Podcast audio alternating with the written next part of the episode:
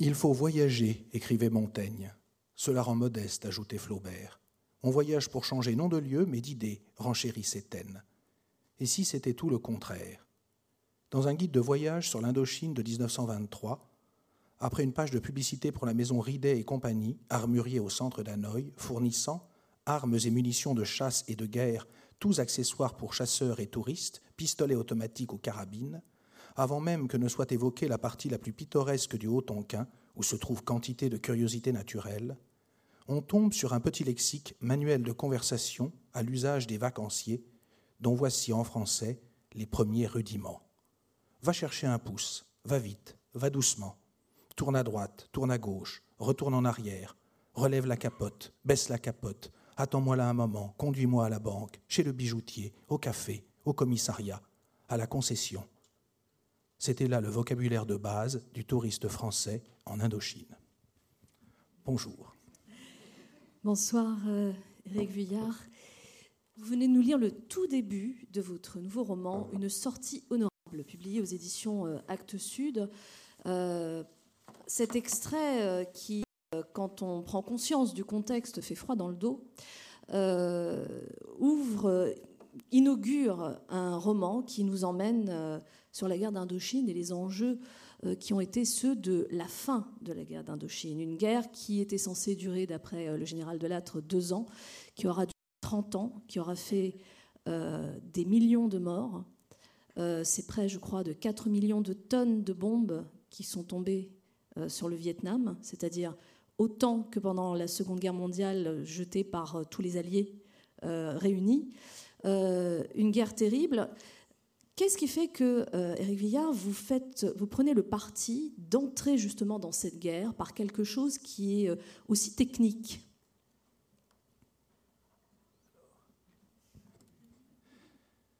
Donc, à nouveau, bonsoir, euh, à tous.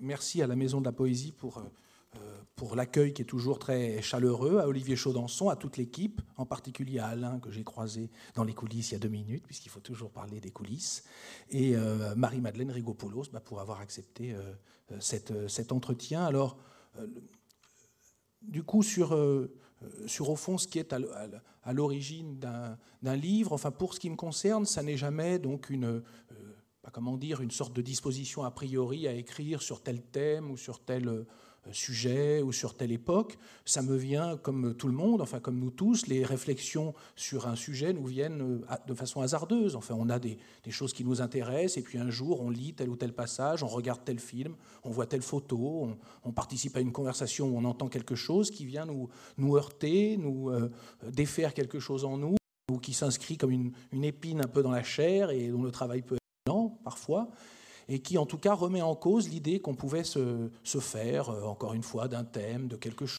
d'une époque, euh, d'un événement. Et alors là, en l'occurrence, parmi d'autres, au fond, il y a eu plusieurs petits, euh,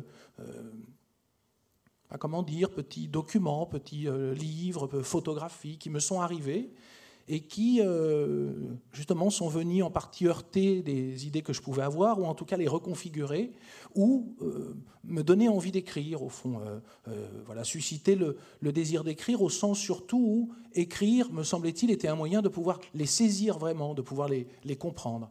Alors parmi eux, il y a ce petit lexique dont, je parle. Bon, du coup, je vais euh, moi en parler puisque vous avez entendu ce, passage. Je reviendrai après sur votre question pourquoi commencer par lui, mais je, vais y répondre. il y a eu d'autres, comme ça, d'autres documents, notamment des, cartes postales. Alors là, je les ai amenées, mais les cartes postales d'ici, ça se verra pas beaucoup. Bon, je vais quand même les sortir, au moins pour montrer que je les ai. Comme des... Alors voilà, là j'en ai amené trois. Euh, sont des cartes postales sur lesquelles je, je suis tombé comme ça au début un peu par hasard, puis après plus du tout, je me suis dit qu'il fallait faire quelques recherches, que ça valait le coup. D'abord, j'avais été lire un petit peu ce que les historiens pouvaient dire de ces cartes postales, et il me semblait qu'il y avait euh, une, une autre possibilité, qu'en tout cas moi, elle suscitait chez moi encore euh, une, une autre, enfin qu'il y avait une énigme qui, qui subsistait au fond à la lecture et aux commentaires des, des historiens que j'ai lus en tout cas. Alors la première carte sur laquelle je suis tombé, c'est celle-là, c'est une carte tout à fait banale on y voit en fait un, individu debout et puis ce qu'on appelle des cyclopousses. Alors ce qui m'a frappé sur cette carte postale, c'est qu'au fond, elle pourrait d'une certaine façon exister encore aujourd'hui. On trouve des photos de ce genre, mais le fait que ce soit en noir et blanc, le type de cadrage, les vêtements de l'individu, la façon dont il pose, peut-être, tout ça crée un décalage qui fait qu'on y voit quelque chose. Puisque les photos d'aujourd'hui, on se promène, je ne sais pas, en Indonésie, je ne sais où, en Inde, on achète une photo de cyclopousse et on n'a pas du tout l'impression de commettre un impair, si je puis dire ça fait partie de ce qu'on trouve sur euh, les, petits tourniquets où on vend des cartes postales tout autour du monde dans les pays où on utilise les, les cyclopousses. Sauf que là, justement, le petit décalage nous montre que ça ne va pas de soi, après tout, de se faire tirer par quelqu'un voyez, dont la force physique euh, nous entraîne. Euh, et, tout ce qui va avec. D'ailleurs, si on y réfléchit bien, si on est déjà monté sur un cyclopousse ou sur euh, ces petites mobilettes là en Inde qui nous trimballent, que grosso modo, nos soucis sont très souvent de savoir combien on va payer, est-ce qu'il faut négocier ou pas. Enfin, vous voyez, il y a tout un, quelque chose autour qui n'est pas forcément très glorieux et qui s'associe très vite, grâce au décalage, à cette, à cette carte postale. Et ce qui m'intéressait, c'est que justement aussi, cette carte postale nous concerne tous.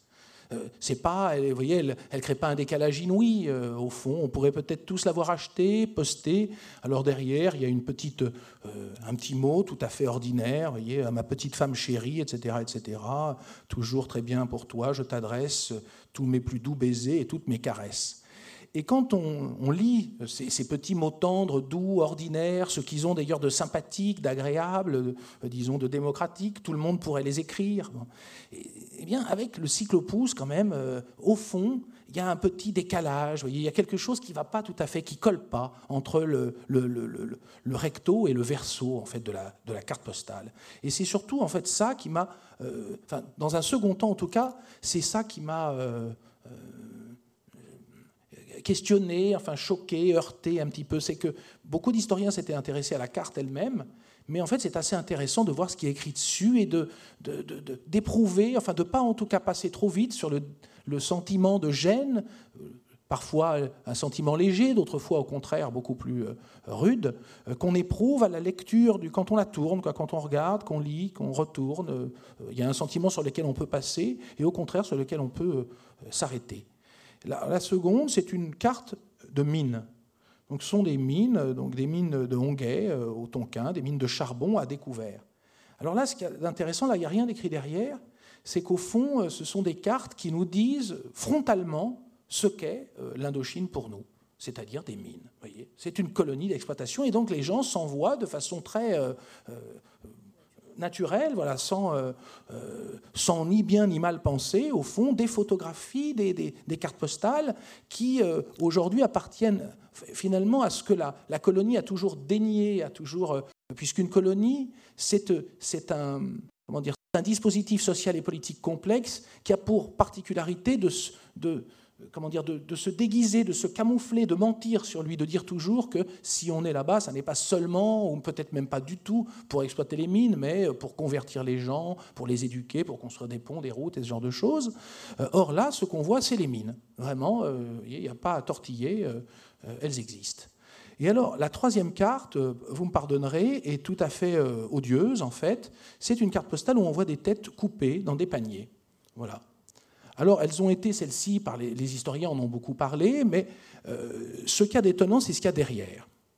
C'est-à-dire que, bon, euh, on ait pu faire des photographies horribles et les vendre, après tout, bon, c'est ni nouveau euh, ni terminé, mais ce qu'il y a de plus étrange au fond, c'est quand on lit, alors là en alsacien, donc un petit mot derrière qui dit très affectueusement Hirsch.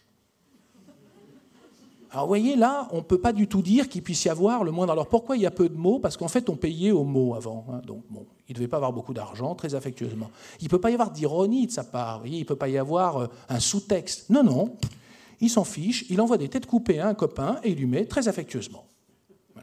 Et ça, c'est tout de même déroutant, si on veut s'arrêter dessus. Alors, euh, il y a marqué, donc Tonkin, Hanoï, tête des artilleurs indigènes, empoisonneurs exécutés le 8 juillet 1908 selon la loi anamite. Donc en fait, ce sont les Vietnamiens qui s'entretuent, voilà ce qu'ils font, et on envoie ça à un copain. Et d'une certaine façon, euh, même si on prend ça pour une curiosité, c'est pas pour rien qu'on achète, le, fait qu'on l'envoie et qu'on y, qu'on y, mette ce petit mot anodin, sympathique, euh, euh, cette affection qu'on envoie à un ami, sans mal penser, justement, si c'est ça le courant ordinaire, en quelque sorte, des courriers qu'on s'envoie depuis la colonie jusqu'à la métropole, eh bien ça donne tout de même à réfléchir.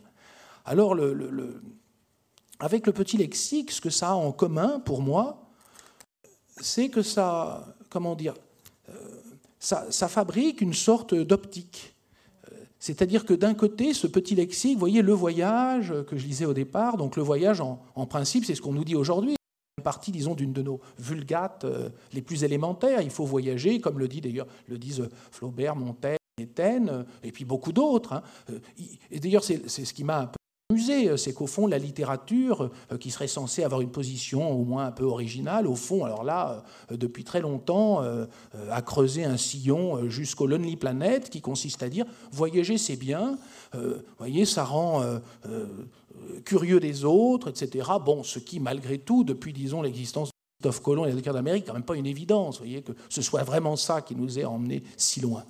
Et donc, on pourrait dire que les guides de voyage relais de la littérature, euh, euh, en principe, enfin, les guides de voyage modernes, en tout cas, pour nous faire penser ce que nous pensons tous d'ailleurs euh, quand on voyage, que si on voyage, c'est parce qu'on est curieux d'aller voir ce que font les gens à tel ou tel endroit.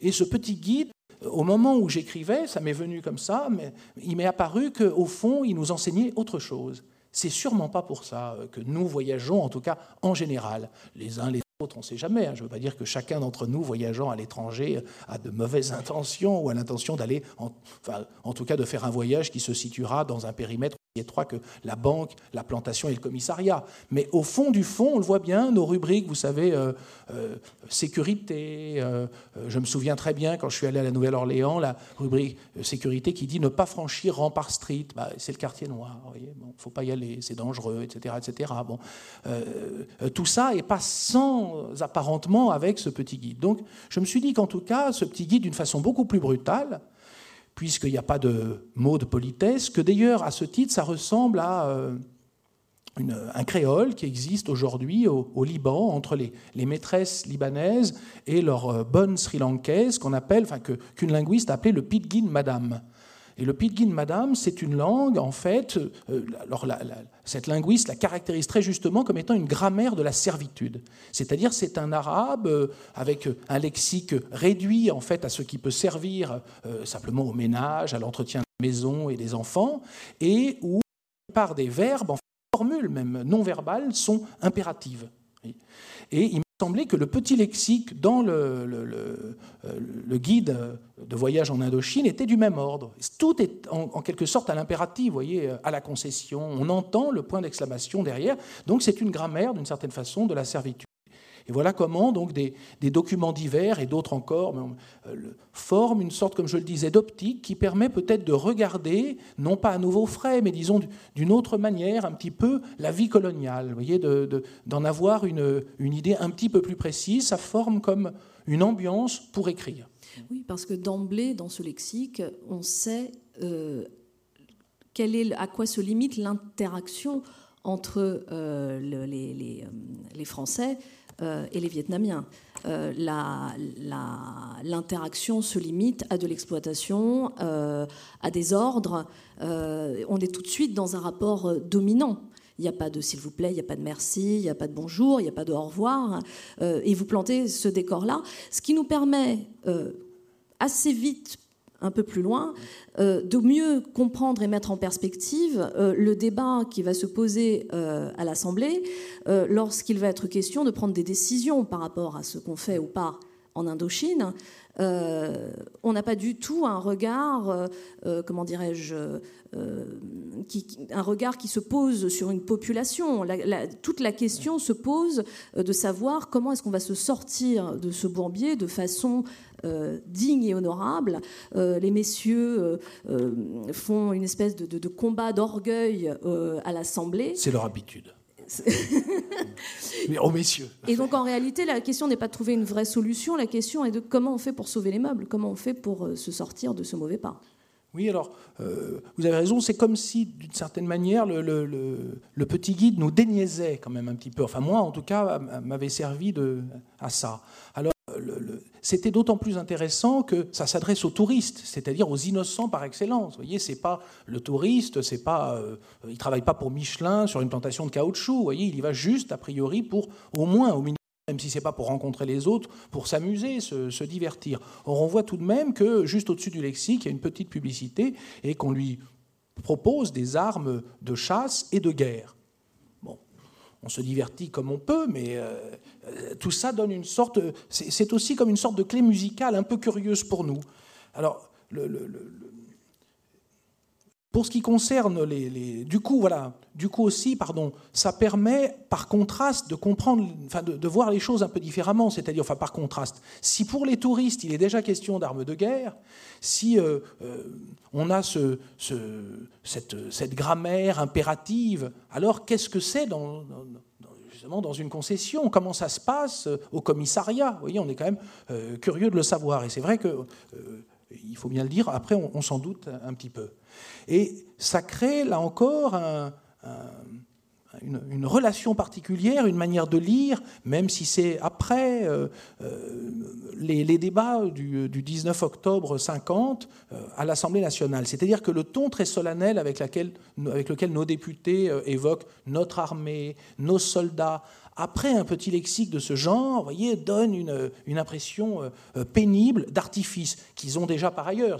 il est certain que ces débats euh, parlementaires euh, bon, classiques, cette façon de dire la messe au début, voyez, hein, nous voudrions rendre hommage, enfin, on a vraiment le sentiment que c'est tout sauf un hommage. bon, il s'agit d'une sorte de, représentation. C'est vraiment la composante la plus artificielle de la, de la, vie politique.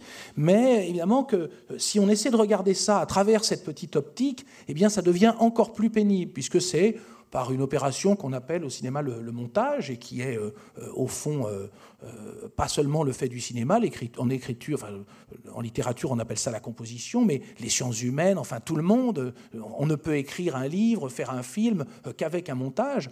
Donc par une opération qu'on appelle le montage, eh bien, entre cette, cette, petite lentille et cette scène, effectivement, euh, eh bien, ça crée un, rapport, une relation, puisque ça n'est pas, dans la réalité, sans rapport et sans relation. Dieu merci, d'ailleurs. Il manquerait plus qu'on parle à l'Assemblée nationale sans que ça n'ait aucun rapport avec le monde. Vous voyez, ce serait quand même embêtant.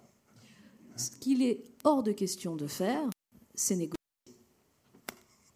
Oui, oui, alors la négociation a un statut bizarre dans l'histoire euh, politique. Euh, d'un côté, c'est à la fois souvent, puisque au fond, si on fait de la physique sociale un petit peu à la Montesquieu, un peu brutale, comme il l'a fait lui-même, à juste titre, c'est-à-dire que la concentration du pouvoir fait que la souveraineté abuse de ses forces, euh, au fond, dans une négociation, il peut y avoir de négociations que quand les partis jouent à peu près jeu égal. Sans quoi, on peut tout à fait imaginer, on constate tous, euh, dès lors que l'une des parties euh, détient à peu près tout le pouvoir et la force armée, elle peut, le cas échéant, faire semblant de négocier pour euh, retarder l'heure de l'affrontement de façon à mobiliser ses forces, par exemple. Elle peut le faire en espérant que les forces de l'adversaire s'épuisent. Mais je ne vois pas pourquoi elle négocierait sincèrement. Vous voyez, c'est bon. Il peut y avoir des miracles dans la vie sociale, mais c'est tout de même rare. Donc, euh, au fond, quand des intérêts s'affrontent, la négociation est souvent une technique de combat, en fait, euh, ni plus ni moins. Et puis là, il entre autre chose euh, dans la danse, c'est qu'il euh, s'agit de négocier ou pas avec la véritable force euh, politique et militaire qui est le Viet Minh et donc les communistes. Si bien qu'il y entre évidemment un anticommunisme féroce, dont je donnerai là un exemple, que j'ai photocopié là hier avant de partir. Euh, euh, et, donc évidemment, ça me, ça me fait songer à un livre qui est à mon avis une, magnifique illustration de ça, qui est euh, Un Américain bien tranquille de Graham Greene. Qui, dans lequel il nous raconte donc comment précisément l'enjeu finalement central est ne pas négocier avec le, seul adversaire véritable à ce moment-là, qui est le, Viet Minh.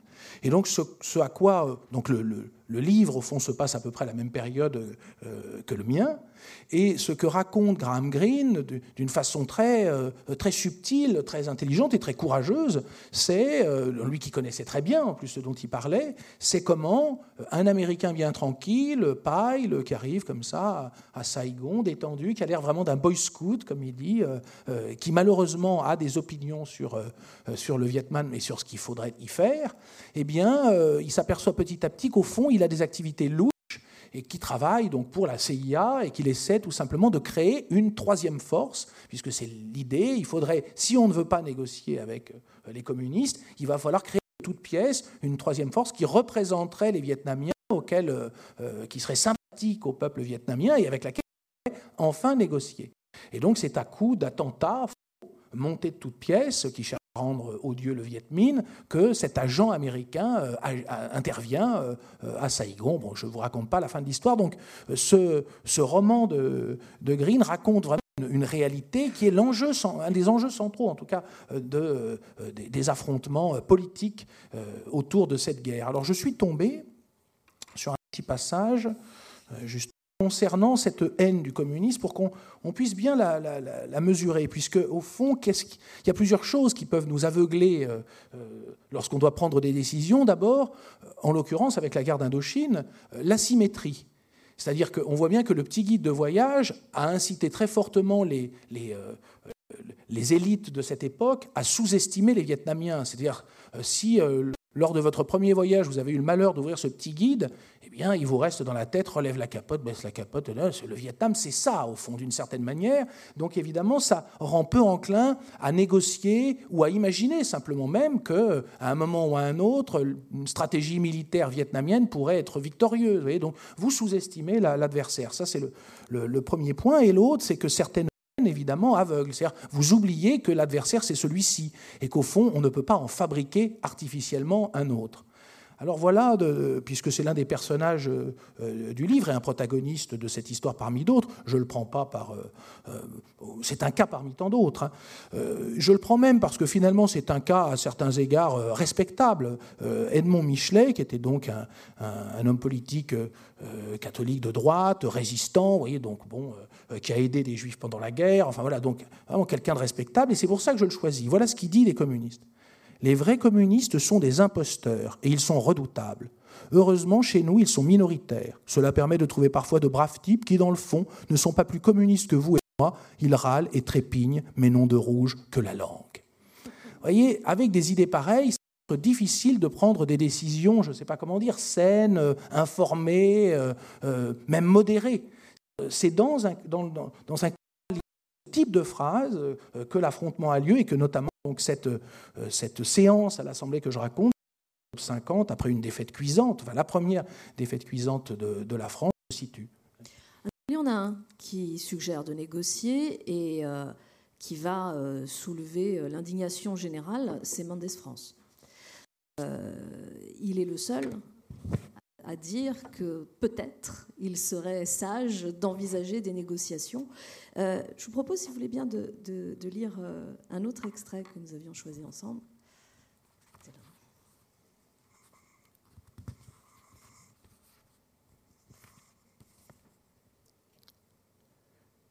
Tout le monde comprit aussitôt ce qu'il voulait dire. La formule semblait logique, affable, respectueuse même mais elle recouvrait pour la plupart des députés quelque chose d'inadmissible. Alors Mendes leva à nouveau les yeux et regarda la foule de ses collègues. Quelques-uns semblaient se débattre encore. Négocier avec le Viet Minh, c'est une ligne rouge que nous ne franchirons jamais, pensait-il. Sur son banc, le gouvernement s'agitait, et brusquement, Mendes sentit se retirer tout le sang de son visage. Il eut l'impression d'être au bord de l'évanouissement. Pas à pas, tout au long de son discours, il s'était éloigné des positions de son parti, des positions de l'immense majorité de l'Assemblée, de ses propres positions même, de toute sa politique antérieure, de celle de son milieu, de sa classe sociale, de celle de la grande coalition à laquelle, sans se le dire, il appartenait, de celle qui devait lui permettre d'occuper un jour la place qu'il méritait, que tout le monde s'accordait d'ailleurs à lui prédire, et qui était la première, la présidence du Conseil. Et il sentit soudain en lui, comme un blanc, une brèche, entre ce qu'il pouvait être et ce qu'il était, entre ce qu'il espérait devenir et ce qu'il deviendrait, entre ce qu'il croyait et ce qu'il avait défendu, entre les siens et lui. Et la certitude de ce qu'il venait de dire l'envahit alors entièrement. Il sut qu'il n'aurait absolument pas dû dire ça, que c'était en somme la dernière chose à dire, qu'il l'avait certes dite habilement, avec modération, dans les formes en usage, sans prononcer les noms qui fâchent, sans parler ni de colonialisme, comme Pierre Cotte ce matin, ni du Viet Minh, ni d'Ho Chi et même en évoquant respectueusement nos soldats, notre armée, le désastre de Cao Bang, d'un ton, après tout, pas si éloigné de celui de Daniel Meyer, d'un ton que le vieil Herriot n'aurait sans doute pas renié. Et cependant, il l'avait dit. Il avait alors pris une position nouvelle, radicalement isolée, et il sut aussitôt qu'il n'aurait pas pu dire autre chose. Il releva la tête, regarda l'hémicycle, à ce moment, son grand visage s'écarquilla, et il sembla que l'expression élue du peuple voulait parfois dire quelque chose. Ce n'est pas seulement de la position de son parti que Mendes France s'écarte. D'une certaine manière, il s'écarte de la position de son époque. C'est aussi ça qui fait euh, euh, qu'il est, euh, comment dirais-je, aussi, aussi puissant d'une certaine manière au moment où il fait cette proposition. C'est qu'il a le courage d'aller à l'encontre de toute une époque. Ce n'est plus une question de parti politique en réalité. Oui, alors tout à fait. C'est-à-dire que, alors, il y aurait plusieurs choses en fait à en dire. C'est ce qui m'intéressait, c'est peut-être deux choses au principal. Tout d'abord, au fond, c'est un pas de côté, et du point de vue même narratif, enfin du point de vue de ce qu'est la littérature, c'est intéressant en soi d'essayer de, comprendre, de, surtout dans le cas d'une personnalité comme Mendes, que je connaissais par ailleurs, il y avait pour moi une forme d'énigme à certains égards, d'essayer de comprendre en s'en rapprochant, en, racontant une part de son histoire, d'essayer de, comprendre ce qu'avait pu être ce pas de côté, comment il avait été fait, et surtout euh, euh, quelles en avaient été les conséquences, au fond. Euh, puisque si les pas de côté sont rares, c'est parce qu'ils coûtent cher. Euh, voyez, sinon, on en ferait toute la journée, on ne se, gênerait pas. Et puis, comment, euh, comment une conviction se forme, vous voyez. Bon. Donc, il y avait d'abord cet aspect-là qui m'intéressait. Et l'autre aspect, c'est qu'au fond, si on fait un pas de côté, et si c'est difficile, c'est parce qu'en général, à ce moment-là, ce qu'on résiste, comme on dit, à une époque, mais on peut dire aussi à une institution. C'est-à-dire, c'est un ensemble de de, règles, de cadres, d'idées, d'idéologies auxquelles tout à coup euh, vaille que vaille, et un peu, pas entièrement, on désobéit, voyez, on se démarque en tout cas, dont, euh, on, dont on, on, s'inscrit en faux contre quelque chose qui nous dépasse, qui est beaucoup plus puissant, qui est composé d'un ensemble beaucoup plus grand euh, euh, d'individus. Donc ce sont les, les, deux aspects. Alors, d'abord, une institution, c'est intéressant à essayer d'approcher, puisque, évidemment, il y a des tas de disciplines qui, qui savent, enfin, qui, ont, toutes sortes de, possibilités analytiques, disons, sur les institutions, avec des statistiques, avec, je ne sais pas, des tableaux, etc. Euh, mais euh, au fond, la littérature sait faire, elle a un savoir-faire propre euh, dans le rapport à ces choses étranges, à, ces personnes morales ou à ces, ces, grands blocs comme ça que les institutions forment. On pourrait en donner des exemples. Finalement, il y en a, il y en a d'assez beaux chez Zola. Euh, on peut dire que euh, Pau-Bouille, c'est d'essayer d'analyser ce qu'est l'institution au sens faible d'un immeuble. Voyez, c'est une institution à l'époque. Ça en est sans doute toujours une aujourd'hui. Mais vous voyez, quand il y avait les bonnes tout en haut, puis une partie de la bourgeoisie là, puis tel commerce en bas. Vous voyez, ça, fonctionne d'une façon avec le portier ou la portière. Donc ça, c'est une organisation avec son ordre, ses règles, sa hiérarchie propre. Et donc, dans ce roman absolument magnifique et tout à fait euh, d'une modernité sidérante, Zola essaie d'analyser euh, ce qu'est un immeuble à Paris à une certaine époque, euh, avec les, enjeux qui forment cette petite communauté, les tensions. Il y a les personnages de Paubouille, mais au fond, d'une certaine façon, c'est pas qu'on les oublie. Ce qui nous reste, c'est l'immeuble, c'est les forces qu'il traverse. Et à ce titre, on peut dire que Zola euh, nous fait comprendre quelque chose. On peut le dire aussi de, au bonheur des dames. Vous voyez, on a bien sûr l'histoire d'amour entre la patronne et euh, le jeune homme arrivé, mais au fond, tout ça nous raconte surtout euh, la, montée des, grands magasins à Paris face à la petite boutique. Donc on voit une toute petite institution comme ça qui tente un petit peu de survivre et l'autre qui va en partie l'écraser. Et comment fonctionnent de l'intérieur justement ces formes nouvelles qu'on appelle des entreprises et des grands magasins. Et là encore, si on se rappelle des personnages tout à fait marquants, on se rappelle aussi de la, boutique elle-même, de son fonctionnement, et ça a son importance, puisqu'au fond, c'est devenu, euh, pour une part, euh, notre monde. Et il m'a semblé, avec Mendes, que les deux questions étaient liées. L'institution et lui, euh, le, problème même que Mendes pose, puisque Mendes pose un problème, un problème à tout, enfin, en général, un problème en quelque sorte moral et politique, et il le pose en particulier, enfin d'une manière particulière, à la littérature, qui, est là aussi, dans ce registre, en, principe, a des choses à dire. Vous voyez, euh, euh, comment dire, comment, euh, justement, sur l'existence un peu intime, comme ça, d'un individu, ce qu'on appelle, en gros, sa conscience. Puisque Mendes, comment dire, est un est une figure politique. Au-delà même donc de, sa vie réelle, il incarne quelque chose qui sert toujours dans les discussions de monnaie d'échange, voyez, ou de, modèle, ou euh, d'idéal type. En quelque sorte, Mendes incarne l'homme politique probe. Il incarne l'homme politique probe, et en jouant ce rôle qu'on lui donne, au fond, il crée toute une forme d'économie autour de lui très particulière, une vision de la politique au fond, qui est chez ceux donc, qui utilisent ce, on peut dire ce mythe de, l'intellectuel probe et de non pas qu'il n'y ait pas de probité, mais je veux dire c'est, ce rapport-là en tout cas à la pureté de Mendès et dont, enfin, Mendès serait l'exemple. Euh, euh, ce, serait l'idée qu'au fond, c'est structuré par l'idée que le pouvoir est sale. Le pouvoir salit les mains. Donc, finalement, les hommes politiques probes, eux, ne souhaitent pas le pouvoir pour le pouvoir et reculent toujours, le dédaignent un peu. Euh, dans des temps plus récents, on a donné ce rôle à Delors, le fait qu'il ne veuille pas être président de la République, vous voyez, était censé incarner une forme de pureté. C'est, assez systématique. Et donc, Mendès a vraiment joué, lui, cette figure à plein régime. Il en est vraiment l'incarnation la plus, la plus parfaite. Or, il me semble que si on lit euh, sérieusement le, et qu'on essaie de l'écrire, du coup, de, l'approfondir, cette séance du 19 octobre 50, cette idée de probité ne tient pas. C'est n'est pas de ça dont il est question. Que Mendès soit propre, bon, très bien, mais ça n'est pas ça qui détermine sa trajectoire, et euh, s'il n'a pas eu le pouvoir ensuite autant qu'il l'aurait, disons, mérité, ça n'est pas du tout euh, parce qu'il était pur et qu'il n'en a pas voulu. C'est parce qu'on le lui a, en quelque sorte, on l'en a privé, en quelque sorte. C'est son pas de côté qui lui a coûté très cher. Et on, peut en donner quelques, euh, tout d'abord quelques exemples. Pour étayer ça, on peut dire que sa carrière, le début de sa carrière est flamboyant. C'est Mendès est donc plus jeune avocat de France, plus jeune député de France, plus jeune ministre de France. Donc dire euh, qu'ensuite ce serait une sorte de dégoût du pouvoir, vous voyez, qui expliquerait la suite de sa carrière, c'est quand même un peu rapide et curieux. C'est même étrange qu'on euh, essaie de, enfin qu'on parvienne d'ailleurs à maintenir ce mythe. Vous voyez, c'est un homme qui avait d'une certaine façon envie de pouvoir, qui pensait avoir des choses à dire et qui était en tout cas doué pour ça, manifestement. Donc euh, ça, c'est le, premier point. Le second, c'est que ce qui m'est apparu en, écrivant, c'est que, évidemment, quand on écrit de la littérature, on a une sensibilité particulière aux, mots, sans doute. Je ne dis pas que, ceux qui n'écrivent pas de littérature en ont pas, mais c'est peut-être pas tout à fait la même, en tout cas. Il me semble que quand on écrit tous, d'ailleurs, au moment où on écrit, eh bien, euh, la rencontre que l'on fait avec certaines expressions et certains mots prend une autre tournure que seulement quand on les écoute et où, au fond, on les subit. Euh, on peut les analyser aussi, mais enfin, ce n'est pas de la même façon. Il y a comme une, intelligence propre, particulière, au, simple fait d'écrire euh, pour qui que ce soit.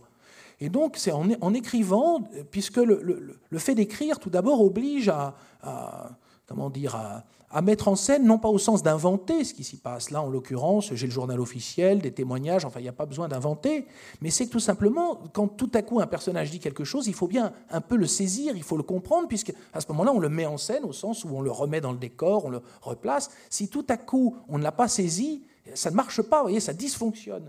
Donc du coup, l'écriture, déjà par là même, euh, engage, oblige à une forme de compréhension particulière. Et puis, on sait bien tous d'expérience que quand on écrit, euh, il y a une forme d'abandon aux mots, les mots nous entraînent quelque part, parfois à faux, mais d'autres fois ça sonne juste, et que par une sorte de hasard, presque de faux pas, on dirait que l'écriture c'est une série de faux pas qui finalement euh, font qu'on ne se démerde pas si mal, vous voyez, on ne tombe pas tout à fait eh bien, on, peut saisir quelque chose, emprunter une trajectoire, ce qu'on appelle une digression qu'on n'avait pas prévue et qui finalement euh, aboutit dans une clairière où il y a tout de même un peu de lumière et on y voit plus clair.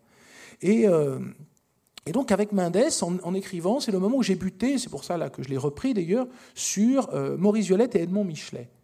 C'est-à-dire qu'après l'intervention de Mendès, un moment après, dans la journée, pendant la séance, deux personnalités politiques interviennent qui vont donc euh, euh, s'opposer au point de vue de Mendès. Le point de vue de Mendès était qu'il faut faire, euh, il faut tenter des négociations avec le Viet Minh. Alors, comme le, passage le dit, il ne cite pas le mot Viet Minh, il ne cite pas le nom d'Ho Chi Minh, il respecte donc parfaitement, il a pour vraiment respecté parfaitement, dirons les règles de la bienséance parlementaire de, ce temps.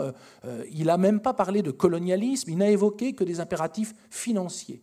C'est-à-dire, en gros, le discours de Mendès euh, consiste à dire, en plus Mendès est un économiste de talent, donc finalement il, se, euh, il, reprend sa veine habituelle, une veine qui en plus est familière de tous les députés, qui est même le, discours du sérieux par excellence. Et il leur dit, bon, on nous, ce que nous dit l'état-major, c'est qu'il nous faudrait trois fois plus de troupes, trois fois plus d'armement pour vaincre, ou tout au moins même contenir le Viet Minh.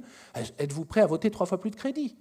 Et quand il leur dit ça, évidemment, il y a un frémissement dans les rangs, trois fois plus de crédit, ça fait trois fois plus d'impôts. Euh, euh, Donc évidemment, là, il, joue sur du velours, puisque le discours habituel des parlementaires consiste à nous dire, on l'entend en permanence, ou des hommes politiques, oh là là, la sécurité sociale c'est bien, mais ça coûte quand même cher, euh, bon, euh, l'hôpital c'est formidable, il y a trop de lits, vous voyez, on est quand même toujours en train de nous raboter euh, les centimes derrière les virgules, puis après le reste. Donc tout à coup, là, il s'agit d'augmenter le, budget de la guerre, il va bien falloir aller trouver cet argent quelque part, et donc le discours de la responsabilité, qui consiste à nous dire on ne peut pas dépenser de l'argent qu'on n'a pas, euh, vient faire obstacle, en fait, euh, euh, au patriotisme.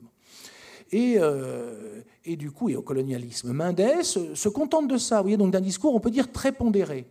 Et ce qui m'aurait peut-être pas frappé à la lecture, où j'aurais bien vu qu'il y avait une opposition à Mendès, mais pas davantage, mais ce qui m'a frappé en écrivant, c'est la violence de cette, et le registre même de cette opposition. Qui, et puis la seconde chose, c'est qui parle à ce moment-là ça m'est venu dans un second temps, ça, en écrivant. Dans un premier temps, ce qui m'est apparu, c'est que ce que Maurice Violette oppose à Mendès, c'est lui dire votre politique, c'est du défaitisme, et le défaitisme, c'est juin 40. Donc c'est très curieux quand même ce que vient faire juin 40. Alors évidemment, à l'époque, c'est la, rhétorique habituelle de la défaite, c'est normal. Mais enfin, quand même, euh, à Mendès France, qui a été euh, résistant, arrêté, euh, qui est juif, juin, il opposait juin 40 comme s'il menait la même politique que ce que Pétain allait faire, de Pétain ou d'autres, ont voulu attenter à sa vie, le tuer. C'est tout de même très très étrange. C'est d'autant plus étrange, et c'est la seconde chose qui m'est venue en écrivant, que Maurice Violette est, on peut dire, un, a été une sorte de camarade de route, euh, en partie de Mendès, même parti politique, proche du Front populaire. Qu'est-ce qui lui prend? Et puis donc le second protagoniste, comme ça, qui revient après, euh, c'est Edmond Michelet, qui lui va enfoncer le clou, va dire, comme l'a dit très bien Maurice Violette tout à l'heure, je dirais que cette euh, politique de Pierre Mendès France, en dernière analyse, c'est Vichy. Donc là, le mot est encore plus blessant. Et puis surtout, qu'est-ce que c'est que ce refrain? Vous voyez, une fois, on se dit la langue a fourché, euh, euh, il n'a pas pensé à tout. Tandis que là, la seconde fois, en plus, est introduit par Edmond Michelet disant, euh, bien sûr, Pierre Mendès France a été résistant. Voyez, il, il, son discours était d'ailleurs très brillant, gna, gna, gna, mais une fois qu'il a dit tout ça, il monte encore le ton, et c'est le mot le plus infamant de l'après-guerre qui sort et qui vient mettre comme un obstacle sur la trajectoire de Pierre Mendès France. Alors, à ce moment-là, ce qui met ce qui m'est apparu, c'est qu'au fond, si on veut être conséquent, ce ne sont pas ces hommes qui parlent, puisque d'un côté, au fond, Maurice Violette euh, a été une sorte, on peut dire, de, en tout cas proche de Mendès politiquement, euh, euh, notamment dans un épisode politique important proche de Mendès par l'appartenance partisane. Quant à Edmond Michelet, euh, lui, ce qu'il rapproche, c'est qu'il a été résistant, il a aidé des juifs pendant la guerre. Donc, qu'est-ce qui leur prend tout à coup? Comment se fait-il qu'ils opposent un tel obstacle qui est, pour, pour tout dire, injurieux? Euh, Il y a une forme d'indécence un petit peu dans leur, euh, dans leur argument. Eh bien, il me semble que c'est parce qu'à ce moment-là, c'est l'institution qui parle, d'une certaine façon, à travers eux. C'est-à-dire que quelque chose les ventriloque, et ce qui les ventriloque, c'est la quatrième République, c'est le Palais Bourbon, ce sont des intérêts non écrits qui d'une certaine façon les dépassent, qui sont des intérêts coloniaux, mais pas seulement, qui sont des intérêts liés à un patriotisme extrêmement présent dans ces milieux, tout au fait que, euh, on le voit, la quatrième République nous est toujours présentée sous la guise de l'instabilité. C'est la thèse gaulienne qui a des il y a une réalité là-dedans. Évidemment, les gouvernements sautent, euh, sans doute pour mener à certains égards une politique un petit peu plus stable et ferme. Bon, c'est compliqué, mais au fond du fond, il n'est pas très sûr que cette doctrine n'occulte pas autre chose qui est l'inverse. C'est-à-dire que si on regarde la liste des gouvernements de la quatrième République, en réalité, ce qu'on a, c'est une stabilité redoutable. Vous voyez, j'ai une petite liste, je pourrais vous la sortir tout à l'heure, euh, elle doit être quelque part dans mes, dans mes notes. Euh, si on, bon, je vais la sortir maintenant, si je la retrouve, elle est amusante. Alors attendez. Une liste des gouvernements. Alors, voyons voir. Si je la retrouve pas, vous m'en voudrez pas. Ah si, la voilà. Bon, promesse tenue, c'est pas tous les jours qu'on peut. Donc, de 46 à 54, Bidot 1, Ramadier 1, Ramadier 2, Robert Schumann 1, André Marie, Robert Schumann 2, Cueil 1, Bidot 2, Bidot 3, Cueil 2, 1, Cueil 3, Pleven 2, Edgar Faure Pinet, René Meyer, Laniel 1, Laniel 2, Mendes France. Vous voyez, l'instabilité, c'est pas très sûr quand même.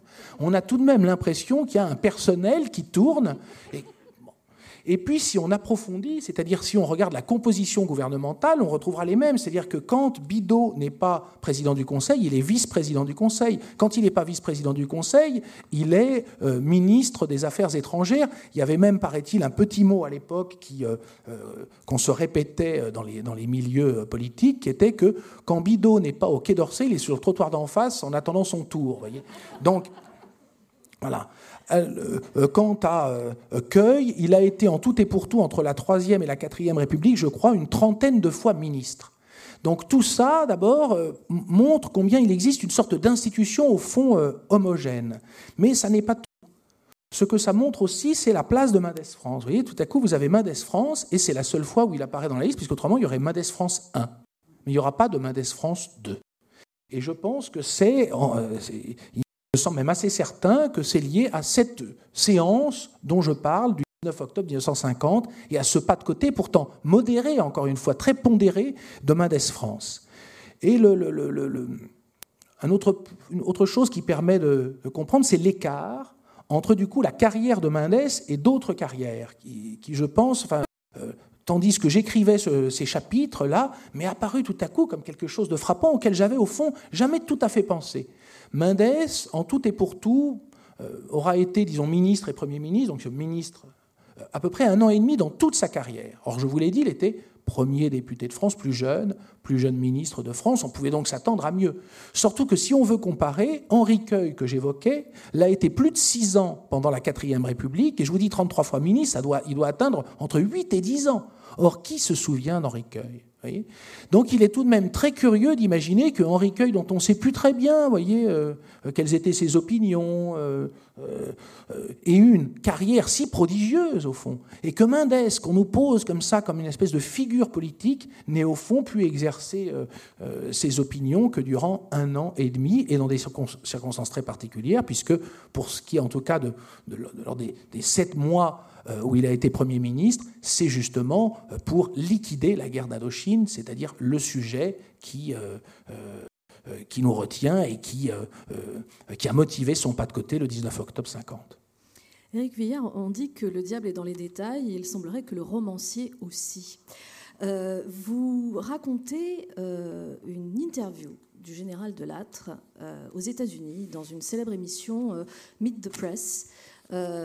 D'ailleurs, que c'est peut-être la première émission euh, politique télévisée. C'est la euh, première. C'est la première. C'est même aujourd'hui la plus vieille émission du monde, apparemment. C'est ce que je lis partout, en tout cas. Euh, et finalement, à travers cette, cette interview, c'est le rôle des États-Unis aussi que vous évoquez, au-delà des positions françaises, n'est-ce pas?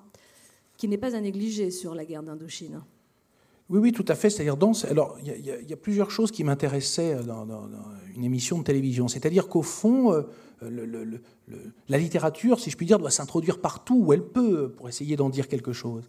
Et alors que la télévision est finalement au cœur euh, du dispositif euh, moderne, elle est finalement assez peu racontée. Euh, il arrive que des romanciers prennent ce que dit la télévision pour argent comptant, nous aussi, mais que plutôt on essaie de, raconter de l'intérieur ce qui s'y passe, c'est-à-dire de raconter une émission de télévision, non pas comme si c'était une chose particulière, voyez, descendue du ciel, mais comme ce qui se passe ici. Vous voyez, il y a des gens qui parlent, il y a des gens, il y a des techniciens, etc. D'essayer de raconter ça me semblait être la possibilité d'en comprendre, d'en saisir quelque chose. Après tout, une émission de télé, c'est c'est une, petite scène du monde social comme une autre, qui a un grand retentissement, évidemment, mais du coup, comment ça marche, comment c'est fabriqué. Et il se trouve que celle-ci, en l'écrivant, il m'est apparu donc cette émission avec euh, Delattre qui fait une tournée aux États-Unis pour essayer finalement de, pousser les États-Unis dans la guerre et de, de, de l'argent. En fait, que cette émission était un acte de guerre. Ça n'est pas une simple émission de télévision, et c'est le cas d'autres émissions d'ailleurs de télévision. Cette émission est vraiment un acte de guerre au, sens où tout d'abord il se trouve être euh, euh, chaperonné par euh, donc un, un américain, Cabot Lodge, qui a joué un rôle important dans, toute cette histoire qu'on appelle la, la, guerre froide. Cabot Lodge fait partie de la, on peut dire, de l'aristocratie en quelque sorte américaine, c'est-à-dire de ce mélange très curieux de et de finance, etc. Et puis, c'est un homme très élégant, qui a un anglais absolument prépotent, on entend dans l'accent de, Cabot Lodge, on entend vraiment le pouvoir. C'est-à-dire quand on écoute Cabot Lodge parler à l'ONU où il a été, on a l'impression vraiment que le français c'est un, c'est un dialecte, vous voyez, c'est provincial. Donc, euh, ce qu'on comprend, enfin, ce qui, ce qui, va sembler saisir en regardant cette émission, c'est qu'au fond, le, personnage principal, c'est l'acolyte, vous voyez, euh, euh, comme une intelligente pièce de théâtre. Au fond, c'est Cabot Lodge qui dirige les opérations. Finalement, de l'âtre qu'on peut nous présenter dans certains livres à ce moment-là comme ayant parfaitement réussi sa tournée américaine puisqu'il a récolté de l'argent, en fait est un c'est lui le comparse. C'est Cabot Lodge qui, depuis le début, souhaite que l'Amérique lui donne de l'argent. Il utilise euh, de l'âtre, au fond. Et de l'âtre, euh, de ce point de vue-là, donc, a un côté marionnette, au fond. Euh, d'ailleurs, son mauvais anglais en atteste. C'est pour ça que je raille le, mauvais anglais de Delattre, qui est pathétique. C'est même très étonnant qu'on puisse parler à la télévision américaine avec. Je sais que les Américains, c'est normal, un peuple où il y a beaucoup d'immigrés tolèrent les mauvais accents et les fautes. Mais là, c'est un degré qui rend par certaines répliques incompréhensibles. Il existe des documents audio, d'ailleurs qu'on peut retrouver qui sont assez édifiants. Oui, alors justement, on a, il existe aussi des rushs. Des rushs ou de l'âtre. Alors c'est ce qui est intéressant parce que ça nous en dit beaucoup sur la structure même de cette émission. Parce que certains peuvent s'illusionner en regardant l'émission, avoir le sentiment qu'après tout, de l'âtre se démerde pas trop mal, etc. Il fait comme il peut pour essayer de faire passer ses idées. Mais il faut voir les rushs, euh, c'est-à-dire qu'avant l'émission, il s'est entraîné. Et alors là, il y a des scènes absolument extraordinaires qu'on trouve assez facilement, elles, sur Internet, où on voit le général de l'âtre, euh, debout, comme ça, très très raide, derrière un énorme micro. Et puis il y a un type qui est juste là, on voit sa bouche, qui lui dit en anglais exactement ce qu'il faut dire. Et donc, lui parle, et avec un accent euh, digne du, général Tapioca, vous voyez, il dit I am the chief, military chief. Uh, I'm here for the great battle. Ce qui donne une impression absolument glaçante. Enfin, on a vraiment euh, le, sentiment que si c'est ça, euh, le monde libre, oh, ma foi, euh, ça, se discute, vous voyez, on n'est plus très sûr au fond là. Et, puis ce qu'il y a d'assez drôle, c'est différents aspects de son caractère qui nous enseignent finalement sur ce qui se passera après pendant cette émission et, et sur, disons, la grande histoire, puisqu'après tout, bon, de l'âtre à ce moment-là. Et donc, dans ces rushs, ce qu'on voit aussi, c'est que Delattre se vexe. évidemment, dès qu'il a dit euh, trois bêtises, là, comme je viens de le faire, tout à coup, il dit Ah, c'est idiot, j'arrête. Il sort de scène. Donc on se dit, bon, si ça, au premier rush, on se dit si ça s'arrête là, c'est à peu près digne, le pauvre général. Et il revient, vous voyez, comme les vedettes finalement, bon, il revient se mettre derrière son mot et puis il recommence, I'm the chief, I got battle, et puis hop, il arrête, etc. Ce qui fait que ces phrases qu'il prononce, comme on les retrouve dans l'émission, eh bien on voit qu'en réalité l'émission est, du sur-mesure, et ça donne une impression en fait assez pénible de l'émission. Sentiment qui d'ailleurs, lorsqu'on écrit euh, cette émission, c'est-à-dire là encore, lorsqu'on essaie d'en de, reformuler la narration, c'est-à-dire de la, déployer dans un espace simplement et, dans une langue qui n'est pas euh, euh, celle de l'émission elle-même, dans une autre langue, de créer donc une, distance qui est celle de la littérature, eh bien, ce qu'on perçoit, c'est que cette émission, qui a la réputation, comme beaucoup d'émissions, seulement politiques, d'être un peu abrupte. On vous dit, vous allez aller dans une émission à la télévision, attention, les questions sont raides, etc. Pas du tout.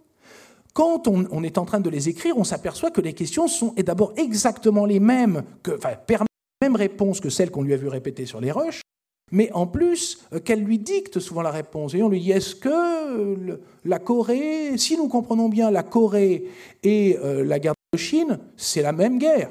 Yes peut répondre à ce moment-là de là dans un anglais parfait.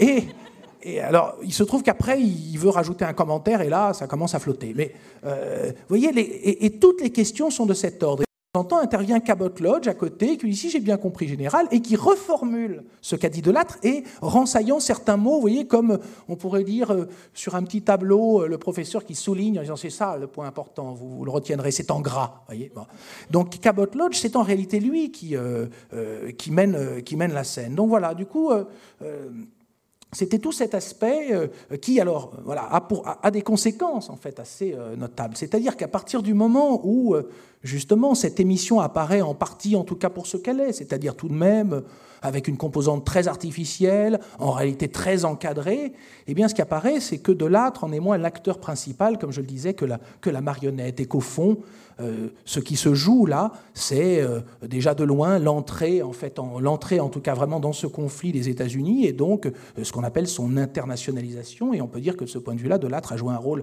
funeste. Oui, c'est-à-dire qu'à travers cette émission, on, a la porte d'entrée de tous les enjeux financiers euh, qui se trouve sur le terrain euh, pour les États-Unis. Parce que c'est aussi, vous le dites d'ailleurs, hein, qu'il y a un chapitre qui s'appelle les, Comment les grandes batailles deviennent. se, transforment en société anonyme. En société anonyme. il est, vous me montriez tout à l'heure la, carte postale avec les mines à ciel ouvert. c'est avant tout une guerre d'argent, de finances. Oui, alors Juste encore une dernière chose sur de l'âtre, je n'y résiste pas. Je suis tombé euh, euh, dans le bouquin, un bouquin de Planchet qui est euh, une histoire politique de l'armée, qui est un bouquin tout à fait intéressant. C'était une idée intéressante en soi d'ailleurs de faire une histoire politique de l'armée. Voilà ce qu'il dit, un, donc un des proches collaborateurs de, de l'âtre décrit de l'âtre ainsi, et j'avoue qu'il a une, une certaine plume. Certes, il était lui-même l'homme des intrigues compliquées, des mouvements d'encerclement pris de si loin qu'il lui arrivait en cours de route d'oublier le but primitif. Il avait acquis par défiance et par jeu le goût des manœuvres à double ou triple détente. Il y mêlait un machiavélisme un peu puéril, à un sens aigu de la psychologie, un art florentin des cheminements souterrains à une déconcertante candeur. Vous voyez, euh, il vaut mieux que ce soit nos ennemis qui se chargent d'écrire sur nous. Alors, sur, il, me semble d'abord qu'au fond, pas seulement pour ce qui concerne la guerre d'Indochine, mais en règle générale, euh, depuis ce que. il, me semble qu'il y a une date qui coupe en deux ce qu'on peut enfin, ce qu'on appelle normalement l'histoire de la littérature, qui est la, Révolution française. Alors on peut dire les révolutions, mais au fond c'est la Révolution française qui joue vraiment ce, rôle. C'est-à-dire qu'auparavant, on a un monde qui est euh, le monde des lettrés, et euh, dans ce monde-là, à part pour de petits îlots rarissimes, et où même ces îlots-là sont vraiment sous contrôle d'une certaine façon, on peut dire. Euh, ce, à quoi on assiste, c'est déploiement évidemment d'un certain nombre de techniques narratives, etc., mais sous contrôle, et même en général sous commande de l'État ou des puissants. Alors, euh, on peut trouver des îlots, un peu, euh, évidemment, Rabelais constitue par exemple, et puis autour de lui, un îlot, mais au fond, c'est un îlot vraiment sous contrainte. On voit bien que l'humour de Rabelais, le côté grotesque de Rabelais est là pour se protéger, mais que c'est tellement gros qu'on finit par plus tout à fait voir à travers. Vous voyez, on, se demande qui raille, c'est pas évident tout de même. Euh, et, puis autrement, on voit bien que euh, le, grand théâtre du XVIIe français est complètement assujetti au pouvoir. C'est un théâtre qui se joue d'ailleurs en, partie à Paris, euh, entre des hôtels particuliers qui se disputent et qui commandent même les pièces. Vous voyez, on, a plusieurs Phèdres, bon, etc. Et puis, Phèdre, après tout, je ne dis pas la pièce est belle, les enjeux existent, mais enfin, ça ne concerne quand même pas la vie de tout le monde tous les jours, et Dieu merci, ce qui fait que on peut dire que la composante démocratique de la pièce est quand même assez faible. Voilà. Et euh, il me semble qu'en tout cas, ce qu'on peut constater de façon massive, c'est qu'à partir de la Révolution française, après elle, euh, euh, la littérature se met à parler du monde tel qu'il est, tente de le faire en tout cas. C'est un enjeu qui va se dérouler comme ça sur deux siècles. Et ce qui est au cœur de ce dévoilement auquel on assiste, à partir du moment où la littérature est en partie, en tout cas désassujettie, c'est au fond à la levée du tabou de l'argent. C'est-à-dire ce que fait euh, euh, la, littérature, euh, par exemple Balzac, c'est nous montrer que, eh bien, ma foi, l'amour existe, c'est vrai, le mariage est une saine institution, mais que si on fait lire aux jeunes filles un certain nombre de beaux ouvrages édifiants dans leur jeunesse, c'est tout de même dans la bonne bourgeoisie en tout cas, pour que tout ça se finisse sur un coin de table avec un notaire. Et bon, là, il n'est pas très sûr. Alors d'ailleurs, cette histoire se poursuit fort tard, puisque Mauriac en parle très bien dans Thérèse d'Esquerou. C'est à peu près pareil. Vous voyez, c'est terrible cette histoire de meurtre, mais enfin bon. Et euh, donc voilà, du coup, il me semble qu'une littérature qui, euh, tout à coup, aujourd'hui, déciderait de parler du monde, mais d'un monde dans lequel, disons, qui ne serait pas structuré par l'économie, serait une littérature, vous voyez, euh, idéaliste en fait. On se demanderait de quoi elle parle. Au fond du fond, le monde est absolument structuré par l'économie. D'ailleurs, tout le monde est d'accord. Là, euh, pour le coup, euh, que l'on soit libéral ou marxiste, voyez, ou centriste, ou tout ce qu'on veut, euh, la chanson qu'on nous chante sans cesse, et qui est vraie, c'est que, ma foi, bah, il faut gagner sa croûte, il faut payer son loyer, les choses coûtent cher, tout, ça existe, voyez. Tout ce qu'on a sur nous est produit par des industries, c'est pas, voyez, on m'a pas donné ma veste quand je suis entré, en me disant, ah, cadeau, ça ne se passe pas comme ça. Donc le travail, l'accumulation de richesses, la spéculation, tout ça, au fond, est, le, on peut dire, le, le oui, la, structure élémentaire du monde dans lequel on vit. Alors ça ne signifie pas que la littérature doive parler de ça directement, forcément toujours, mais on voit qu'en tout cas la grandeur justement de Balzac, la grandeur de Zola, la grandeur de Dos Passos, la, grandeur de même ceux qui n'en parlent pas du tout directement, euh, de Virginia Woolf, etc., c'est de raconter des histoires réelles dans un monde réel, et un monde réel, c'est un monde qui est structuré par l'argent. Il y a même une phrase qui m'a frappé en relisant euh, récemment le, très beau livre de Virginia Woolf, une, chambre à soi ou une pièce à soi, comme on voudra. Euh, une phrase où elle dit, euh, d'une façon très provocante comme ça, mais très juste, en parlant des femmes, donc entre le, vote et l'argent, je choisirais l'argent. Donc, et elle n'a pas tort, hein, c'est sûr qu'il vaut mieux être riche et ne pas avoir le droit de vote que d'avoir le droit de vote et rien du tout. C'est certain. C'est un point indiscutable. Et donc, euh, ce qu'il y a de très beau en plus chez Woolf, c'est qu'elle le fait dans un livre où il est question de la littérature, de la liberté alors des femmes, mais pas seulement, au fond, on peut généraliser tout à fait son propos aux hommes. C'est-à-dire qu'elle nous dit, pour écrire librement, pour que les femmes puissent écrire sans éprouver même d'obstacles intérieurs, qu'est-ce qu'il leur faudrait? Et elle donne un chiffre, j'ai oublié lequel, tant de livres de rente par mois. Point. C'est comme ça qu'elle répond. Et puis ensuite, elle développe d'une façon très belle, d'ailleurs, avec beaucoup de... Enfin bon. Donc voilà, donc il me semble que la littérature et tente de lever de différentes façons le, tabou de l'argent. Et là, alors en l'occurrence, pour la, guerre d'Indochine, évidemment, euh, il s'agit de quoi? Il s'agit d'une guerre destinée à défendre une, colonie d'exploitation purement et simplement. Donc on voit bien que les financiers sont fatalement euh, euh, premiers. Et donc il m'est apparu en lisant, bon, ce qui est une lecture ce n'est pas une lecture de table de chevet, mais enfin, euh, en lisant des, procès-verbaux de conseil d'administration de la Banque d'Indochine, des différentes, euh, des différentes entreprises indochinoises pendant de nombreuses années, vu que j'ai d'années à écrire ce livre parmi d'autres, hein. c'est simplement que j'ai calé beaucoup de fois, repris ma route, etc. Euh, eh bien, d'abord, je recroisais sans cesse les mêmes noms. Je me disais, c'est formidable, ça. Euh, quelle mémoire, tu vois. puis au bout d'un moment, je me disais, ah, maintenant, c'est pas tellement ta mémoire, c'est que le périmètre est étroit, en fait. Le périmètre social est, tout petit.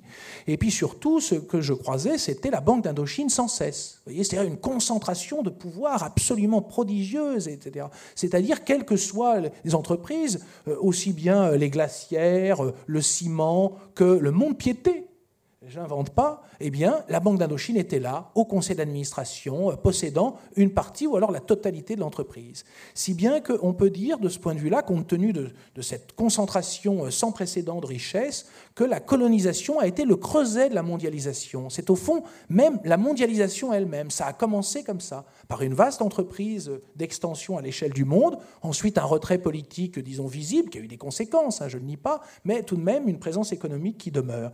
Et c'est au fond, à travers cette lecture bizarre comme ça des, euh, euh, des, procès-verbaux, euh, que je me suis, j'ai tenté de, m'emparer un petit peu de, de, de, ces tentacules que je sentais, c'est-à-dire de ces noms récurrents, de ces, et de me dire, mais comment, enfin, au fond, je me suis mis à écrire spontanément dessus en utilisant une forme qui est la digression. Et à ce moment-là, alors au début, je savais pas trop quoi en faire. Vous voyez, je digressais, je prenais, j'empruntais un chemin, la suite du monde piété, et hop, euh, la Banque d'Indochine, le monde piété. Puis après, je suivais un individu, je repérais Jacques Bardou, tiens, hop, grand-père de, Giscard. Bon, ça donnait envie d'aller voir, je suis. Et puis de digression en digression, je me suis dit, tiens, c'est marrant, la digression, c'est une forme que la littérature a inventée pour qui permet justement de, raconter ce genre de structure, d'essayer d'en donner une, figuration au fond, c'est-à-dire que c'est partout et nulle part, c'est insaisissable. Vous pouvez finalement parler de n'importe quel aspect presque de l'Indochine, vous trouvez la banque. Alors, euh, c'est aussi une affaire de dynastie, cette guerre. Vous avez dit tout à l'heure que les, les mêmes noms reviennent constamment. Vous vous attardez sur l'arbre de généalogique de plusieurs personnages. Euh, et à travers ce, déploiement de détails euh, sur les origines des uns et des autres, c'est justement cette fameuse digression que vous c'est-à-dire que vous nous montrez à quel point tout est lié et toutes ces personnes, finalement, ont des intérêts communs, non seulement sur la guerre, mais depuis très longtemps. Oui, alors juste pour finir sur ces... Euh, la Banque d'Indochine est, partout, d'une certaine façon, quand on creuse en Indochine. Ça m'a fait penser au, procès de Kafka, voyez. Il est coupable et où qu'il aille, c'est pareil, quelque chose, une sorte de force obscure, si je puis dire, qui l'empêche de, de, se défendre, lui. C'est un peu pareil. Ce que décrit Kafka, au fond, je me suis dit, euh, de façon un peu abstraite comme ça, mais très, très allégorique, très forte dans ses romans, eh bien, c'est d'une certaine façon ça, le pouvoir présent partout, euh, sous des formes alors diverses, serviles, euh, des réponses incompréhensibles, des exigences pénibles et répétitives, vous voyez, remplissez telle, faites-nous une petite lettre de motivation, ce genre de choses, eh bien, euh, euh, au fond, c'est la même chose. Euh, voilà. Et alors, sur les généalogies, on pourrait dire que c'est la, c'est la même chose aussi, mais à l'ancienne. C'est-à-dire que là encore, je me suis mis à digresser, à écrire telle généalogie, telle autre. Tout est intéressant, on court partout, puis pareil, on croise, j'ai croisé euh, Lacoste, j'ai croisé un monde fou en partant simplement de, de quelqu'un à la Banque d'Indochine, je cours et puis paf, euh, j'ai trouvé Bussy Rabutin une fois au bout de mon chemin, vous voyez, je m'y attendais pas. Et donc, euh, je me suis dit au bout d'un moment, mais finalement, la généalogie, ça nous vient de très loin en littérature. Ça nous vient d'un premier moment, puisque la littérature, ça a commencé comment? Ça a commencé euh, en Mésopotamie où des gens ont euh, accumulé des, sacs de grains, euh, des troupeaux gigantesques, et puis à ce moment-là, il leur a bien fallu des imbéciles pour écrire des signes. C'était les écrivains, vous voyez, les premiers. Donc on nous a demandé, ben, noter le nombre de vaches, le nombre de sacs de froment, de blé, de je ne sais quoi. Bon. Et donc on servait à ça au début, les, les écrivains. Et puis après, on un peu bizarre qu'on a, que Hegel a appelé la dialectique du maître et de l'esclave.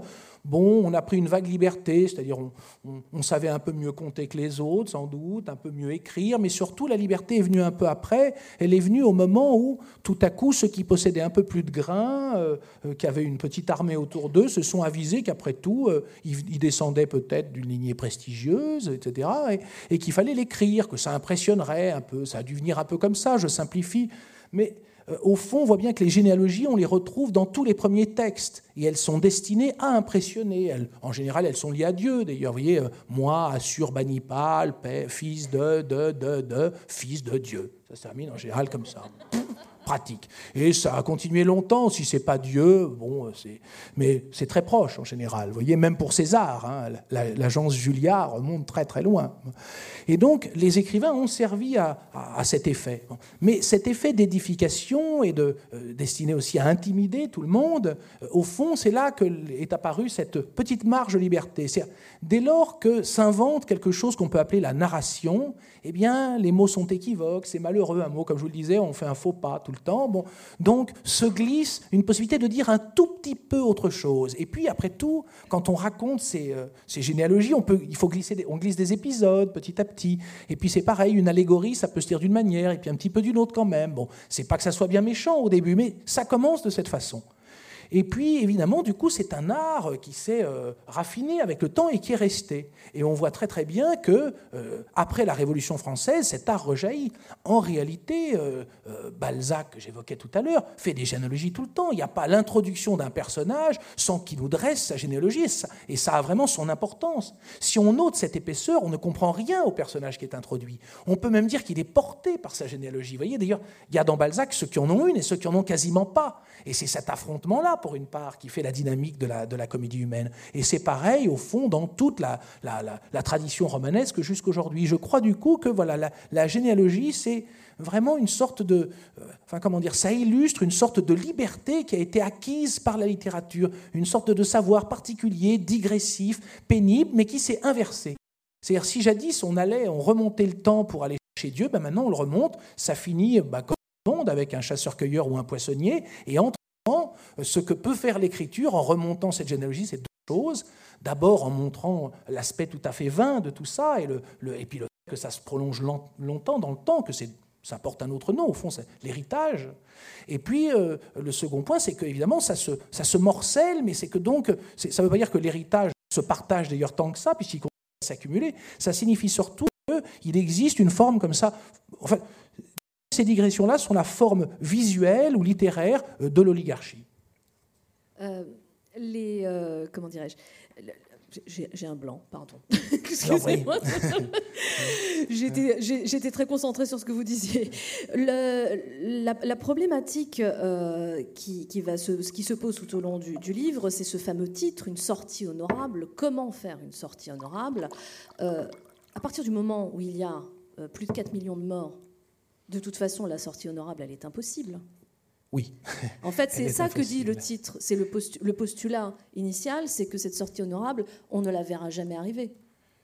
Oui, alors, le, titre, en fait, est venu, euh, là encore, je disais tout à l'heure, quand on... Euh, Évidemment, quand on écrit, euh, on a une sensibilité, disons, un peu particulière, chacun d'entre nous, avec euh, liée aux termes, c'est-à-dire les expressions. Euh, vous voyez, quand, on entend ce qu'on appelle aujourd'hui des éléments de langage prononcés toute la journée, on peut être agacé, mais on ne les saisit pas de la même façon que lorsqu'on les écrit, lorsqu'on nous oblige à les écrire. Par exemple, je parlais j'évoquais les lettres de motivation tout à l'heure. C'est plein d'expressions toutes faites pénibles à écrire. Et vous savez bien que tout le monde aujourd'hui, enfin tous les, jeunes surtout, auxquels on oblige à recourir à cet exercice pour la fac, pour tout, c'est même plus seulement le travail, bientôt il faudra ça pour passer le permis, vous voyez, eh bien, euh, euh, viennent nous voir et nous disent, euh, je peux, vous lire, je peux te lire ma lettre de motivation, alors on la lit, on est bien démunis pour donner un avis, vous voyez, qu'est-ce que c'est donc, c'est un tissu de termes convenus. Enfin, c'est monstrueux quand on réfléchit bien qu'on impose à tout le monde, d'un point de vue planétaire, cet exercice de, de, de, se mettre à genoux, en quelque sorte, par les mots. C'est vraiment scandaleux. Un jour, je pense, quand tout ça sera regardé euh, de loin un petit peu, ça passera vraiment pour une pratique odieuse, en fait. Mais euh, on peut dire que donc on est sensible tous, mais quand on est pris dans la, dans la pratique d'une lettre de motivation, évidemment, on sait bien que c'est pénible, on sait bien que c'est odieux, mais souvent, ben, il faut bien le faire. Hein. Donc, on, voilà, on fait ce qu'on peut pour faire une lettre de motivation qui ait ces deux caractéristiques bizarres, d'être à la fois exactement la même que tout et originale. Bon. Mais euh, là, en l'occurrence, c'est un peu pareil pour une sortie honorable. C'est un terme qui est jailli du fin des entrailles de je ne sais pas quel euh, député, il y a un jour, qui a dit ce qu'il nous faudra en Indochine, c'est une sortie honorable. Ah, alors une sortie honorable, au fond, ce qu'on entend, c'est comme dans toute. Pour la lettre de motivation, vous voyez cette contradiction qui est, euh, au fond, il faut d'un côté être original et de l'autre faire exactement ce qu'on vous dit. Eh bien, une sortie honorable, ça veut dire il faut faire la guerre pour avoir il faut reconquérir l'Indochine pour la libérer, etc., etc. Si bien que ce sont des injonctions contradictoires et impossibles. Et au fond, c'est ce terme-là qui va circuler au Parlement, circuler au, gouvernement, et qui est, euh, euh, en, fait, qui m'est apparu en écrivant. C'est pour d'abord, je l'ai tiré de son contexte et j'en ai fait le titre parce que ce genre de, locution résonne toujours étrangement quand on les extrait. Vous voyez, c'est comme un poisson hors de l'eau, il se met à agir d'une manière un peu bizarre. Vous voyez, eh bien, quelque chose meurt dans ces expressions quand on les extrait de leur milieu normal, et elles deviennent euh, brutalement un peu douces. Enfin, pour celle-ci, en tout cas, elles deviennent un peu douceâtres, étranges, à une sorte d'élégance euh, surannée, une sortie honorable. Vous voyez, c'est bon on, en entend, on entendrait presque une forme d'ironie en fait à l'intérieur de cette locution tirée hors de son contexte. Mais euh, euh, ce qui m'a euh, le plus touché avec cette expression, c'est qu'au fond, elle est la formule même, je crois, du problème que pose comment dire, la colonisation dans son stade, disons, final, à chaque fois qu'elle doit finir et qu'elle ne finit pas. C'est-à-dire qu'au fond, à chaque fois, il faut trouver une sortie honorable. Il faut s'en aller de quelque part où on n'aurait pas dû aller. Et évidemment, à ce moment-là, les populations se sont un peu aigries à notre égard, et donc il est très difficile de trouver une sortie honorable. À cette, phrase, euh, vous opposez euh, la suivante Tout ce que la France comporte d'hommes en responsabilité militaire, politiciens, experts en tout se divise. D'un côté, les partisans d'un cessez-le-feu immédiat, de l'autre, ceux d'un cessez-le-feu négocié. C'est l'affaire Dreyfus-Dénigaud, le Panama des crétins. Qu'avez-vous à dire pour votre défense eh, En fait, ça, ça, me fait songer aussitôt, dans, l'ambiance d'aujourd'hui, à quelque chose qu'on appelle vous savez, le, périmètre d'expertise. Je crois qu'au fond, euh, on n'est jamais si mal avisé que quand on ne sort pas de son périmètre d'expertise. C'est-à-dire que euh, ce qu'on voit, c'est périmètre d'expertise, comme on dit aujourd'hui, euh, c'est un milieu aussi. Vous voyez, c'est une ambiance, et on sait bien que tous, eh bien, comment dire, personne ne peut vivre hors de l'idéologie. On est tous baignés dedans d'une façon ou d'une autre, et évidemment du coup dans ces idéologies particulières qui sont celles de nos milieux, de l'endroit où on est. Et donc évidemment, si on s'en remet strictement au savoir de son milieu, au savoir militaire pour prendre des décisions militaires, voyez, au savoir euh, économique pour prendre des décisions économiques, eh bien on risque tout de même de prendre des décisions qui seront en partie, euh, pas comment dire, euh, endogames, voyez, aveugles en quelque sorte à ce qui se passe. Et c'est ainsi qu'un petit professeur d'histoire, comme il l'appelait, a pu gagner la guerre. Voilà une sortie plus qu'honorable, Éric Vuillard, vous m'avez tendu la perche. Une sortie honorable, ce nouveau roman absolument passionnant. On ne vous en a pas dit le quart, évidemment, euh, et tant mieux. Euh, je vous remercie infiniment, Eric Villard, euh, de la générosité avec laquelle vous nous avez emmenés dans les méandres de l'histoire par tous ces, détails qui n'en sont pas, parce que finalement, on comprend dans votre livre à quel point ces détails ont fait la grande histoire. je vous remercie encore une fois. Merci, Merci, à vous tous, et vous retrouverez Eric Villard en dédicace à la sortie de ce théâtre. Merci.